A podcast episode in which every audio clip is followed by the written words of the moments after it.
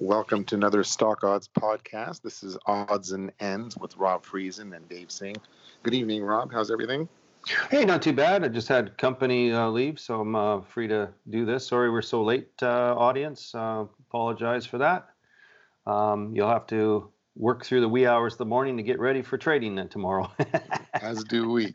Well, we're just trying to get our bearings here as to what the week could be uh, like coming ahead here. Where this is the last week of the month, and uh, I know the seasonality almanac usually references the final five days of the month. And this just happens to be an entire full week, Monday through Friday, the last five days of the month. Month, and I've been looking at the almanac to see any trends there. And I know you've been looking at certain sectors as well with some of your research. But just want to get your take on uh, what you what you think about the markets coming starting tomorrow. Hey, before I forget, um, we did post a blog for the last trading day of October. So you can go to our blog at mystockodds.com forward slash blog. And um, we talk about hot stocks for uh, the last uh, day, trading day of the month. And um, it's a pretty good article. So I'll give you some flavor of using seasonality. Um, so uh, we'll be rolling over to that uh, with Dave here momentarily. Um, first, let me look at um, you know where things are at. So so right now, um, the we, we, did we did spike to to a high there on uh, Friday on the Dow and pulled back a little bit. Now the Dow has gotten slightly above uh, that sort of August high that it set, right? And and so it's been it's come back kind of the strongest of of the other markets like the Dow, S&P, Nasdaq, and Russell. So the Dow's kind of had that leadership, right? Um, and it's it's holding up okay right now, um, and we'll see how that uh, is pre-market. The S&P um, also, you know, holding pretty good. Did uh, spike up there on uh, Friday to test the high. Never really got much above it. Just kind of like tried to poke through um, and it's it's holding up okay right now. Nasdaq 100, it never made it back to that high that was really set at the end of August, beginning of September. It never it never really made it back there. So it was kind of one of the latter ones to to push up there, and uh, now it's been a lagger to get back to that area. So there's still some room uh, on the Nasdaq 100, and it rolled over from the on the index from the 15,500 area and it pulled back and we're sitting at 15,335. Um, so that one still has more room to the upside before it touches the August high, September high there. And then the Russell has gotten back to the top of its trading range um, over the last two months and it still has some room to go to get back to highs that it set back in March and then uh, lower highs that it set in June and July. So um, Russell is been mm, kind of the weaker in the sense that it hasn't had that uh, big rally, but the rally for Russell really started last November when it performed, you know, insanely from from really November 1st all the way to um, February when it, uh, you know, first uh, popped up there, and then March it made another new high. But that that move all the way to February was was quite astounding, and uh, that's when you also got you know into January, February. You got some of those short squeezes that happened on small cap stuff. You know the SPACs were going crazy. a lot of speculation, a lot of froth in the market and since that point, the Russell's been sideways all the way through. And and uh, if it if it does this again uh, in November like it did last year, that's going to be quite remarkable. Um, it, will be building. It'll, you know, actually, there's something to that, Dave. You know, when something channels for a, a long way sideways, mm-hmm. it gets this sort of built up energy you know, and it can it can really explode out of a channel to to the upside or or or the other way. It could falter to the downside. But what I've seen in in in my life regarding trading is that when something has lifted, goes into a channel and doesn't come back down and and holds there for a long period of time, the break is usually to the upside. Mm-hmm. So that's what I would be anticipating is a repeat of November last year, where this November we uh, really start going with the Russell. So we got to pay attention to that because you don't want to get run over, and you certainly want to benefit from that if you can.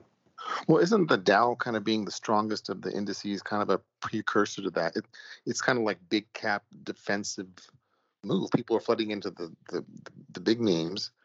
Yeah, well, other than the other than the Nasdaq 100, which has been a little bit uh, softer, right, than the Dow. So there has been this flight to value. There has been the flight to the cyclical. It has been a flight to um, some of the dividend paying stuff.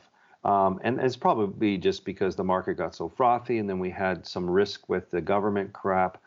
Uh, you know, I shouldn't say crap, but the government's uh, stuff that's been going on. Um, it uh, it's meant that you know we were a little bit at risk, and and so some of these uh, companies that don't have any profits, you know, may not may not go the way that they say. Like, hey, by the year 2034 we're going to be profitable. Mm-hmm. still a long way down. So i mean it, it went to a, there was a flight to quality no question. The same thing happened with the dollar. You know we we had a flight in the dollar. And now it's starting to weaken off of its highs as well. Um, and because things are priced in US dollars, when a dollar pulls back, they should actually go up, like commodities should go up, and even the, the stock market should actually go up. It had been tracking together for a while, right? Mm-hmm. Um, so, uh, anyway, what do you got on your radar regarding uh, next week? We got five days seasonality, the last five trading days of the month, last three. Yeah. So I was trying to see which sectors might do better than the spider, or the, uh, and a couple of them popped up um, financials are expected to outperform the overall market, and also technology. And some underperformers are, are expected to be oil and gold. But um, even tonight, gold's making a, a, high there. It's gone up again another percentage. So, so it's kind of conflicting between what seasonality would dictate and then what's happening in the macro, especially with oil. Uh, technology and uh, financials, it, it, may still be strong, but um, the conflicting uh, signal would be oil. Okay. Well, um, with the financials, we have to pay attention to uh, TLT, right? Mm-hmm. And it, uh, you know, was moving higher. So wouldn't that put a stress on financials to go lower? Yeah, it's, it's opposite, interest rates. Right? Interest rates go up, helps financials. Interest rates come down, it, it hurts them. So I mean, they they move in lockstep. right, and so um, the TLT had had pushed down. Um, that's a 20-year bond, and um, and so financials had been pretty strong for a while, and and so we're kind of on the on the back side of that. I'm just going to t- pull up uh, XLF, which obviously there's a lot of things in XLF, um, but it's uh, yeah, it's it's been moving up to new highs as well. I mean, it's been doing pretty good recently. Mm-hmm. So, um, but I mean, the, again, financials have all kinds of different. You have capital markets, you have insurers, and things like that. So,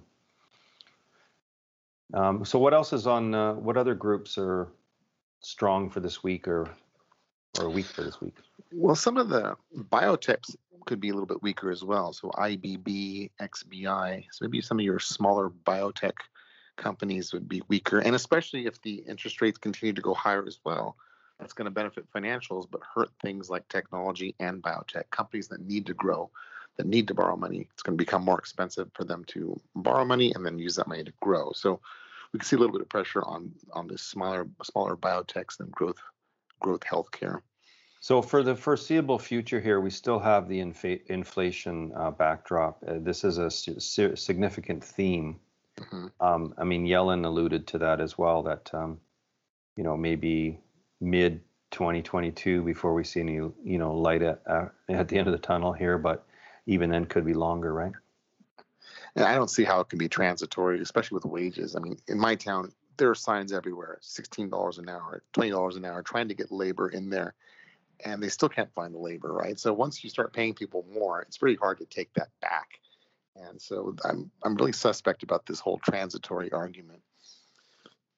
Yeah. Well, I mean, inflation has been a lot about the velocity of money. So what happens is if people have, you know, been able to save and they want to get out and spend it and there's more money, you know, chasing fewer goods, Um, so it so I don't like I think we have we have a lot of goods. I mean the goods are all bottlenecked though right now, but they will they will push through and and we'll have that back to that sort of deflationary aspect of a, an abundance of goods. Um, technology should be deflationary, but it's this bottleneck for like services and, and discretionary areas that um, you know you could see the, these inflationary pressures. So I I think I I think I, I look at it two ways.